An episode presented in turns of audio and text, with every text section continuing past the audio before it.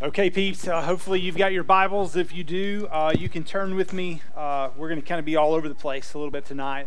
Uh, but turn with me to Exodus chapter 3. Exodus chapter 3. Uh, you may be here and you're like, man, I don't even know where Exodus is. So, Exodus in the Old Testament, real quickly, how many books are in the Old Testament? Um, um, um, it's, it's like 28. No. 39. 39. How many uh, are in the New Testament? 27. Okay, so you got 39. Now, look, real quickly. In the Old Testament, it's broken up in, in really three different sections. Okay, the Old Testament's broken up uh, with a, a, group of 17 books, a group of five books, and a group of another 17 books. Okay, you got 17 that are historical, and in the historical narratives, you have the book of Exodus, okay? Then after the historical books, you've got five poetical books, and then after that, you've got 17 prophetic books, okay? So those are the numbers to realize. But here's the deal you've got Genesis, and then right after the book of Genesis, you have the book of Exodus, okay? So Exodus chapter 3. And tonight, what we're going to do is I'm going to, I'm going to show you six qualities, characteristics of who God is. Last week, we talked about who we are. And as we talked about who we are, we talked about that we are image bearers of God, that we are image bearers of God, that we are His creation. And if we are His creation, the implication is, is that uh, if we are indeed His creation, then we really don't get a significant say to the creator of who gets to do what or who becomes what, because ultimately that lays in the hand of God. And that's the first characteristics that I want you to see about who He is. Number one is that He is indeed the Creator. Now, what's interesting is, is that Moses is going to have a conversation, and Moses is going to ultimately be responsible to go to Pharaoh. He's also responsible to go to the people of Israel. And, and one of the questions that Moses ask God is what do I say when the people ask who you are? And then this is the response of God in Exodus chapter 3, verses 14 and 15. God said to Moses, verse 14, I am who I am. And he said, Say this to the people of Israel I am has sent me to you. God also said to Moses, Say this to the people of Israel The Lord, the God of your fathers, the God of Abraham, the God of Isaac, the God of Jacob, has sent me to you. This is my name. And then he says, Forever. And thus I am to remem- be remembered throughout all generations.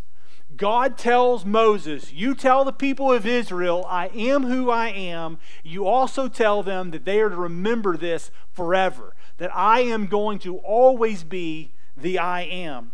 Now, when you see the idea, I am who I am, you look at it and you go, what in the world does that mean? I am who I am. It seems a little bit conspicuous. Uh, it seems a little bit, in some ways, like hard to di- and difficult to understand. And ultimately, the reality is it's a declaration of who God is, that He is bigger than what can be comprehensible. So, in many ways, God is incomprehensible. You cannot understand him, he cannot be contained. He is the creator of all things. And so, the implication of the idea, I am who I am, means that God never had a beginning and that God will never have an end. So, when you think about the idea of who God is as creator, I think oftentimes we ask the question, well, who created God? And and when did God have a beginning? And the reality is, listen with me, pay attention. I think there's a lot of sidebar conversations going on. Have you ever thought about this question? How in, how in the world do you and I even know space and time? Like, why do you have a watch? And what is time? And what is space? That you would know anything about it. See, the reality is, that time doesn't exist with God because He's before time, and ultimately He's beyond time, He's beyond space. The reality is, He sustains Himself. He is I am. He is the God who is. He is the God who was. And He is the God who always will be. When you think about the idea of the Creator, the God of the universe, the one who says, I am who I am, you need to know He had no beginning, has no end. He always is and always will be. He is an absolute being. And the only reason that we can comprehend space or time or anything for that matter is because there is a God who has revealed himself to us. And so the idea is is before him there is nothing and after him there is nothing because he ultimately is everything. And everything that comes underneath his authority is utterly dependent upon him as the sustainer. He is the creator of life, he's the creator of the creation. And if he's the creator of all things, then all things that he creates are ultimately sustained by him. That would be me and you and everything else. And so here's the thing everything that is created by God is created to rely and ultimately exist on him. He is the great I am. He is the one who is unexplainable, and everything that comes beneath him, whether it be you or me, whether it be the galaxies, all of it is ultimately totally dependent upon the Creator. So God is Creator. Now, if He is the Creator, then you've got to ask yourself, okay, but what is the Creator like? Okay, and, and here's what you need to know God is also Spirit. Now, when we think about created in the image of God, I think we can get a little confused here because we think, okay, well, how, how am I created in the image of God? Does that mean I look like God? Does it mean when I look at the, the mirror, I take on the same, uh, in same, uh, a lot of ways, do, do I take on his attributes? Like, I mean, do I have his skin color or do I have his hair? The reality is, is God is spirit. Matter of fact, you see this reality and truth in John chapter 4. Um, John, which was uh, an apostle of Jesus, he says this in John 4 24. He says, God is spirit, and those who worship him must worship him in spirit and in truth. In other words, God is not physical. So he, he, is, he is not physical. He's not material. He does not have a body. That means that unless he reveals himself in some significant way, like a burning bush, he would be invisible.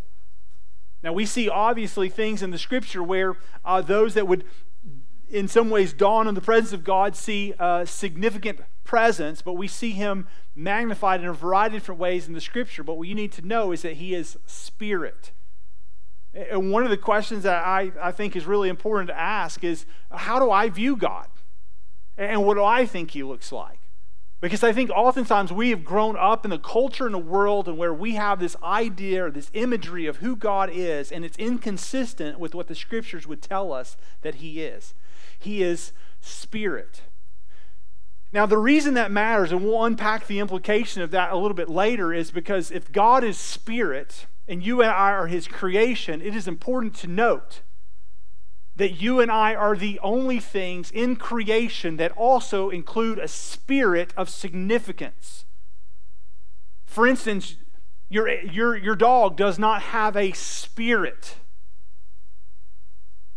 Plants don't have spirits. Trees don't have spirits. Unicorns don't have spirits, okay? What has a spirit? Us. Why do we have a spirit? It's because we are created in his image. But ultimately, I want you to realize, and we talked about this throughout the idea of redemption in the fall, we talked about it throughout the year. The reason that God has given us a spirit, and we'll unpack this more, is very, very important. Because if God gave you a spirit, that means that He is concerned with what you do in your physical body that houses the spirit. Because your physical body is the temple of the Holy Spirit.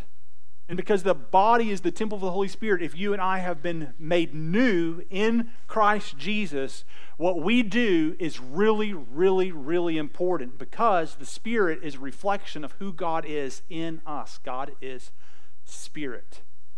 That's why John says not only is He Spirit, but we worship Him in spirit and in truth. Very important to note. The third attribute is that God is holy. Now, among all the characteristics that you would think about God, let me ask you a question. What are a few things when you think about God, what would you think about? God is what? good. Creator, I've given you that one. Powerful, forgiving. Any others? Loving, faithful, forgiving. What else? So let me ask you a question. And when we think about who God is, do you know that the things that we oftentimes think about when we see who He is are things about His character like love or kindness or justice or His faithfulness or His forgiveness? But what's interesting is, is that rarely do we see that third thing, which we'll put for you back on the screen, which is His holiness. Now, look, here's the deal is that this is a really important quality, this idea of holiness. And the reason why is because this is one of the most important themes that you see throughout all your Bible. When you look at the word or the idea of holy in your Bible, it's mentioned six to seven hundred times, the word holiness. If you take the verb form of holiness, which would be to be sanct, uh, sanctified or to be consecrated, the idea of being set apart, you would see the verb form two to three hundred times. The idea that, that, that God is holy is really important. Now, but what's interesting is, is what you would see in Isaiah chapter 6 when Isaiah, Isaiah um, sees a a picture of who God is, and, and he, he's going to hear the, the seraphim say the words, Holy, Holy, Holy. But what's also interesting is John sees a vision, is caught up to, to see what the heavenlies are going to look like. And in Revelation chapter 4, I'll put it for you up on the screen, but Revelation chapter 4, verse 8, this is what John sees. It says, And there were four living creatures, each of them with six wings. They're full of eyes all around and within. Day and night they never cease to say, Holy, holy, holy is the Lord God Almighty, who was and is and is to come. Now, what's interesting is, is that you see who He is. He is the Lord God Almighty, but He is holy, holy, holy. Now, out of all the things that the angelic realm could be saying in the heavenlies, even now, as we are in this particular place, worshiping God in spirit and truth, reading God's word, of all the things the angelic realm could be singing, they are not singing, and the God is loving, loving, loving. They're not saying God is forgiving, forgiving, forgiving. They're not saying God is faithful, faithful, faithful. They are not saying God is just, just, just. What are they singing? They are singing a song, a new song that says, and God is holy, holy, holy. Now, why do you think that the characteristic that is so talked about in repetitive form in our scripture is God's holiness. And why do you think the angelic realm is even focused on that in this present moment? Right now, even in this moment, the angelic realm is likely reciting these words Holy, holy, holy is the Lord God Almighty. This is not a futuristic thing. I don't think that in my timeline, I think these are things that are happening right now. That even as we here on earth are reflecting on the God of Scriptures, on the God of Scripture, I think we see and should recognize a holy, holy, holy God and why that matters for us as the creation. If He is the creator and He is the great I am, and He is before all things, and He is spirit, and His desire is to be shown as holy, that is really significant for us. And the reason it's significant is because it shows who He is and why His character matters. So let me ask you a question. Do you think that you could love somebody perfectly? Do you think that if you were a judge with a gavel in your hand, do you think that you could judge fairly all the time?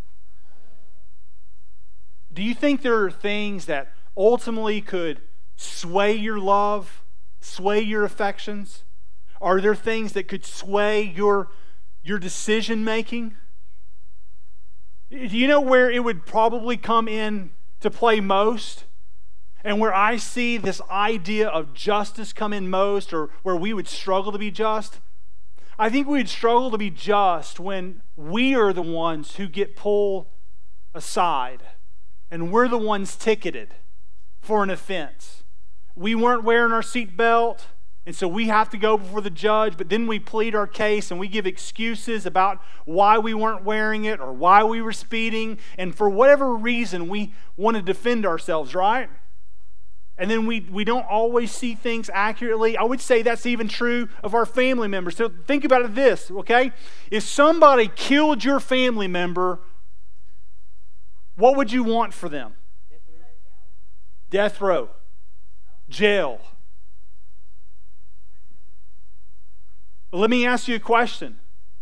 If it was your family member that killed somebody, what would you want? Hold on. Hold on, I don't know if you're paying attention. If you if you had a family member that were killed by somebody else, what would you want? You would want justice, right? You would want justice for somebody, but if it was your family member that actually committed the crime, you would want grace or forgiveness.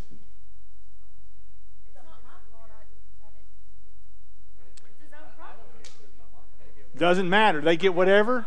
So you couldn't be swayed. So here's the thing listen to this. The area of this idea of character, God is holy, holy, holy, is the idea that he can't sway, be swayed.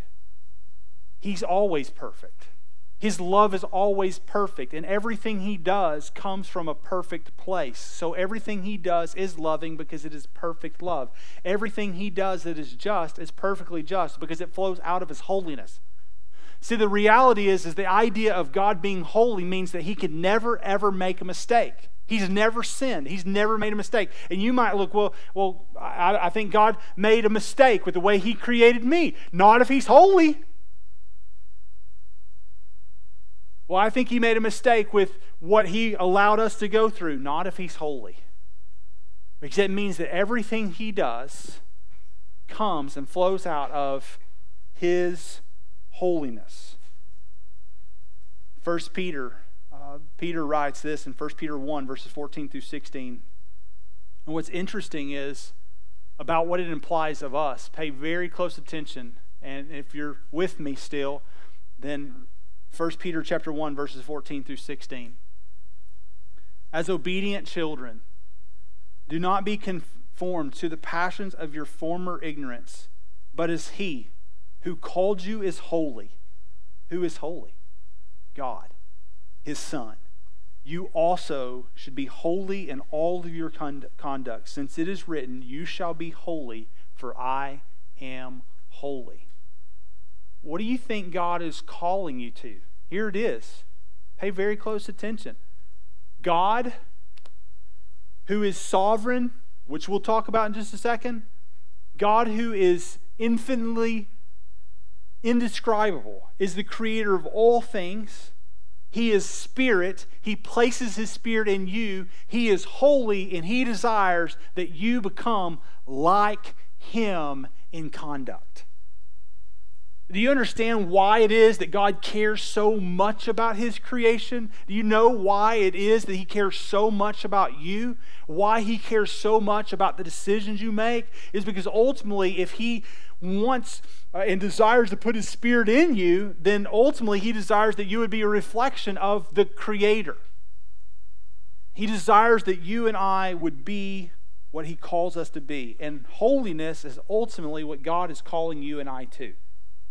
There's a guy named Jerry Bridges, and he says this True salvation comes with a desire to be holy. Now, look, I'm going to share something with you real quick, and I want you to lean in with me. One of the things that will mark a believer is holiness. And the more you become holy, the more you desire the things of God rather than the things of the world the more that you become holy, the more that you become a student of who God desires you to be. Now, look, here's the thing the more that you become holy And the more that you grow in the knowledge of God, the more that you desire to be like Him. Now, look, here's the deal. Look at me real quick. I don't want to pick on anybody, but I want to make a clear picture and a demonstration what I see as a speaker right here in this moment. And here's what I want you to see I can see from my place right here, whether it be here, whether it be here. And I teach right now, I was counting it up this morning. I've taught over 900 times in the last 11 years. 900 times I've stood on this stage or on this floor in the last 11 years, and I can see oftentimes even the desire for people to grow in holiness. And here's why because people who grow in holiness are attentive to the things of God, and they're attentive to the scriptures. And they're attentive to those around them because holiness in us produces a desire to be more like God and a desire to overflow the attributes of God in our lives. Now, what's interesting is I can see, and here's what I can see I can see all the sidebar conversations that are happening. You don't think I see it, I see it.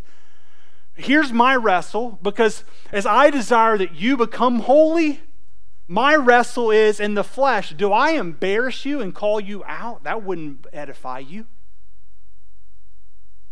Do, do I call you to more? Do I do that? No. I, I'm like, I don't know if that's a benefit. But you know what blesses my heart? What blesses my heart is when I see people desiring more of God's Word. And they have their Bible open and they're taking notes and they're not easily distracted and they're writing questions. Why? Does that in itself make them holy? No. But what is it doing? It's producing in them an earnest desire to grow towards Christ likeness. And ultimately, friends, the reason I share that with you is because I want you to know that God desires for you to grow in holiness. And if you would claim to be in this room and you would say, I know that God has saved me, listen, I don't need your lip service. I I think God is saying, look, don't just tell and profess people that you're a believer, walk in it. Which is interesting because that's what Paul, in his language throughout the New Testament, uh, New Testament, he continues to say, walk in a manner worthy in which you've been called. What is he talking about? He's saying, live a holy life, be set apart, be sanctified, be consecrated. Every time you see those words, it's the verb form of holiness. And the reason that matters is because we are image bearers. And listen, holiness begins with your salvation. And when Christ comes into your life and he makes you a new creation, he puts his spirit inside of you, the very spirit that hovered over the waters, the very spirit that filled the temple in the Old Testament is the very spirit that God places in you. And why does he do that? Because he desires that you become like him in holiness. Make sense? The fourth quality is that God is sovereign. He's sovereign. Now, if God is sovereign, then that means that you have to deal with who he is. It's very similar to the quality of creator. I am who I am. But what's interesting is John says this about um, him, or records even God saying this about himself in Revelation 22 12 and 13.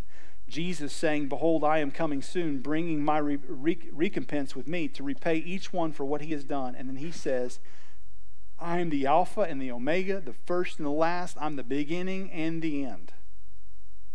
Now, I don't know uh, what you believe about God. If you think, well, you know, he's just a force in the heavens. Uh, you may think, well, he doesn't exist at all. You may have questions about whether or not any of it is, is real. You may say it's a figment, of uh, people's imagination. You may say, well, it's coercion from family members, that it's ridiculous, um, that it's not. But the, what the scriptures say, and if you believe the scriptures are reliable, Jesus is saying, I am the Alpha and the Omega, the beginning and the end, which means he's sovereign. And if he is the Alpha and the Omega, the beginning and the end, it's, it's just important that you know that he is always the same yesterday, today, forever, that he cannot be improved. He doesn't need to be improved. He's not being modified. He's, there's nothing. He is the absolute standard of truth. Which means that if you are wondering what is true in the world, in a world that is struggling for truth, he is truth, and he is the absolute standard of that. So you wonder what is true, what is right, you, you want to point your life north and you want to head towards things that ultimately honor the Creator, He is the standard of truth. He is the standard of all that is right and good. He is the standard of what beauty is. He is beautiful. He is just. He is all that you and I could ever desire in a personal creator. Paul writes it this way in Romans chapter 11, in verses 33 and following. He says, Oh, the depth of the riches and the wisdom and the knowledge of God. How unsearchable are his judgments, how inscrutable his ways. Who has known the mind of the Lord? Who, uh, who can understand him, is what he's saying. He goes, he, he can't. Isaiah the prophet said 700 years before Jesus, he goes, No one can know the mind of the Lord. His ways are loftier than our ways, His thoughts are higher than our, our thoughts. What's interesting is, is Paul even asked the question to, church, to the church of Rome. He goes, er, Who could be God's counselor? Think about that. Does God need your knowledge? No. Does he need your opinion on who he is? Ultimately, no, he doesn't. It goes on and says, Or who has given a gift to him that he might repay? Does God need to be repaid for anything? No, he, he, doesn't, he doesn't need to be repaid. And then it says this for him, for from him and through him and to him are all things, to him be the glory. Amen. And so you see there's four characteristics, but what's awesome is, is that in all of these characteristics of God being the creator and him being sovereign and him being holy and all of these things, what's really probably the coolest thing about who God is for me is that he's personal that he's personal. Now, a lot of people think, well, God is distant. A lot of people on our planet would say they believe that God exists, but they don't believe that God will reveal himself to them. That they believe that God is distant, that God doesn't care, that God is um, far off, and that he could care less, that he sees us as a bunch of peons. But what's interesting is, is that David actually says this in Psalm chapter 8, verse 4 look what David says. He says, What is man? As he's praying a prayer to God, what is man that you are mindful of him? And the Son of Man that you care for him. So in David, in all of his distress, he goes, God, in all the things that are going on in the heavens and all the magnificent things that you are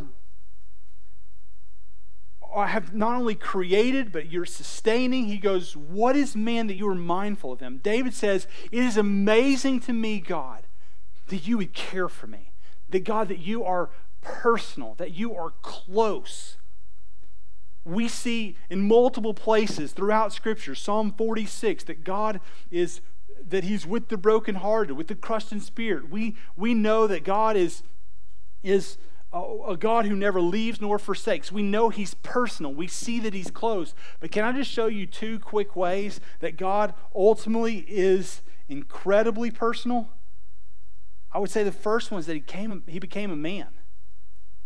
A great example of that would be Philippians 2. I'm not going to read it to you, but in Philippians 2, it just talks about Christ, that He willingly left heaven, became obedient to His Father and that he even died on the cross for you. So if you know who Jesus is, Jesus has always been God. John chapter 1, in the beginning was the Word, the Word was with God, the Word was with God. Uh, and, and sorry, in the beginning was the Word, and the Word was with God, and the Word was God. He was with God in the beginning, is what John said. So he's talking about Jesus because Jesus has always been. Colossians 1 tells us Jesus has always been. So what's interesting is God, the Father, the Son, the Holy Spirit, the I am, the one who cannot be explained, the one who cannot be comprehended, the one who is sovereign, the one who is spirit, he also became personal. And he took on skin and he came in bodily form in the full deity of God and he lived among sinful men and he was a perfect God man. He never sinned. He demonstrated his love for us that while we were yet sinners, Romans 5 8, that he died for us. Why did Christ come? Why did he become personal? Why did he die for you? Why did he become a God man? So that he could ultimately restore you as the creation to the Creator, house you with the Spirit of God, and ultimately begin to demonstrate his purpose and even his characteristics in many ways into you and your life which is a really cool thing because not only did God become man, but he did that to redeem or rescue undeserving people, you and me. You know what's interesting about what Jesus says about himself in Luke chapter 19, verse 10? He says this For the Son of Man came to seek and to save that which is lost. Now, look, I don't know where you are in this room, but I can tell you this. In a room full of teenagers, Many of us in this room have come from hard places. Some of you broken homes. Look, your identity is only going to get more challenging. Who you are, who God is, are important questions that you have to answer quickly. Because, listen, if you don't answer these questions, by the time you're 14 or 15, listen, you're likely never to come up with solid, concrete evidence for them. That's what statistics would tell us. What does that mean? It means that there are more kiddos struggling with identity in the local church than ever have been. And listen, if you're not careful, by the time you're a freshman, there are people in here that you're about to be freshmen. By the time you're sophomores, if you don't discover who you are, who God is, why He created you, why you should care, why you should pay attention, why you should listen to Him, the world will ultimately conform you to their desires and it will leave you dysfunctional, twisted, worried, anxious, and you will struggle with identity. In other words, you will be lost spiritual lostness, spiritual blindness, all of those things ultimately are at stake. But, friends, in a world of chaos, in a world of confusion, in a world where people are struggling to even understand their own identity, gender identity, how God made them, how God formed them, how God gave them desires, and all of those things, all of it is ultimately circling, circling around two questions Who is God and who am I? Who is God and who am I? And if God is real and God is personal, He came to seek and to save that which is lost. Ultimately, here's what He did He desired to come as a God man, to take on sin, to be pierced for your transgressions, Isaiah 53 so that you might be restored and that you would not have to wander around in a wilderness called the world, but that you could have a rescuer, a provider, one who brings you across the sea of doubt, the valley of despair, and the hills of condemnation. So that you might see a rescuer and a redeemer and one who desires to seek and to save that which is lost. Why? Ultimately, would he do that? Because he loves you. And what's so cool about this, and the last attribute, is that this has been God's plan from the very beginning because God's immutable. And when you see the idea of God being immutable, let me just kind of put it on a language where I could, could say, because I have to go look words up like this. Um, it means that God can't change. That's what you would see. God told the prophet Malachi to tell the people of Israel. He says, for I, the Lord, do not change. Malachi 3 6. Therefore, you, O children of Jacob, are not consumed. And here's the deal He's about to tell the people of Israel, and He's about to tell them that He is not pleased with the way that they're doing things. But what's interesting is, He goes, I am the Lord God, I do not change. And it is for your benefit that God does not change. Because if God ever changed, it means he would just smite all of us because he could actually do that and still be just. But God doesn't change and he doesn't consume all the people of the earth. Matter of fact, Peter says that God continues to be patient, longing that no one would perish apart from him. So, in God's patience and loving kindness, he is hoping to restore us as the creation back to the Creator. He is being patient, he is being kind, he is seeking and is saving what is lost. He desires in his immutability and to not change and to be constant and to be the same. The writer of Hebrews says it this way in Hebrews chapter 13, verse 8 Jesus Christ is the same yesterday and today and forevermore, which is really cool. Before Jesus came to earth as a God man, he was always God. And isn't that really cool that Jesus was the same before the world was created as he was when the world was created? And isn't it really cool that Jesus is the same when he came to earth as he was in the heavens? And isn't it really cool that now that he's ascended to the right hand of the Father, isn't it same that Jesus is the same person now as he's always been? Isn't it really cool to know that God is not changing? And listen, can I just tell you that there's one thing that is changing in the world almost every day, and that is you and me? Our hearts are changing. They're oftentimes tossed to and fro. Our minds are changing. The information that we are taking in and consuming, the things we watch are changing. Our desires are changing. Listen, if there is anything that is changing, it is you and me. And listen, can I just tell you, sixth graders, you're going to have some significant changes in the next couple of years seventh graders, you're in the middle of a lot of those changes. And you look back and you're like, dude, I'm like four foot taller than I was just a couple years ago. And you see all these significant changes. And look, you, you look around, we laugh, and we go, but listen, that's how God designed you. The only difference is, can I just have your attention real quick and I'm going to close? The only difference between you and, and really the people that we read about in the Bible is by the time they were 13, they were expected to be adults. Mary, the mother of Jesus, the virgin incarnate that brought the, the, the one who brought the incarnate son of god likely 13 or 14 year old which blow your mind right because you're like oh gosh I, I mean, i'm just now a teenager listen i want you to understand that the world is changing but there's a god in heaven who hasn't his character always remains the same. His desires always remain the same. His plans always remain the same. And though our culture is confused, there is God in heaven who is super clear. Super clear about his desires and super clear about who he made you to be and who he wants you to imitate. Can I just tell you, friends, that God wants you to imitate him. And he wants you to desire him and his holiness. And here's why because ultimately, his holiness sets you apart from the rest of the world and it saves you from a lot of pain, despair, and hopelessness. But, friends, can I just tell you, and I'll close with this every single this person in this room, you're going to learn in one of two ways. There's only two ways to learn. You'll either, you'll either learn through precepts, which means you're, you like to be taught. You write down, you learn, you, you teach. But the vast majority of us in the world, we learn by pain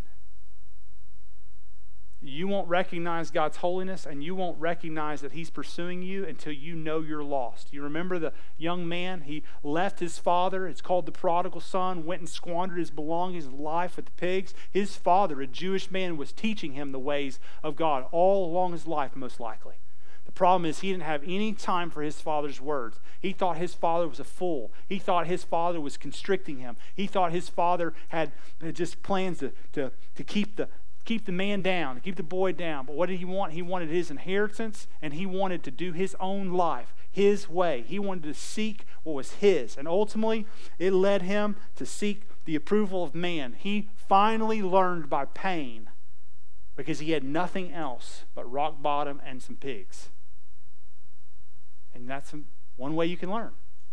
Can I just tell the best way to learn is through God's precepts, to love God's word to rejoice in His Spirit, to be taught by Him through His Holy Spirit, through faithful, reliable people. Timothy, uh, Paul says to Timothy, that can in, take the message of God's hope and entrust it to one another.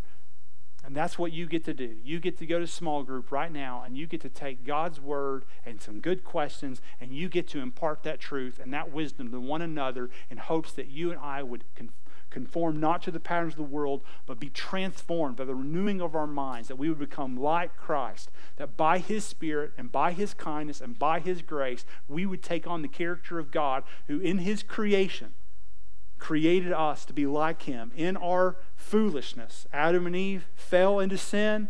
God says, I'll reconcile it. I'll seek and save what's lost. I'll fulfill my purposes. And isn't that really cool that God is mindful of you? And that you could be a part of that purpose. No matter how small, no matter how wise, no matter how you did on the star test, God loves you. And He has a purpose and a plan for you. And He wants to put His Spirit in you. And He wants to make us new. Let me pray for us. Father, I pray for some kiddos in this room, Lord, that you would just impart your truth to them. And I pray, Lord, that you would help them to see, God, who you are and what you desire for them. As we go to small group, may you bless our time. In Jesus' name, amen.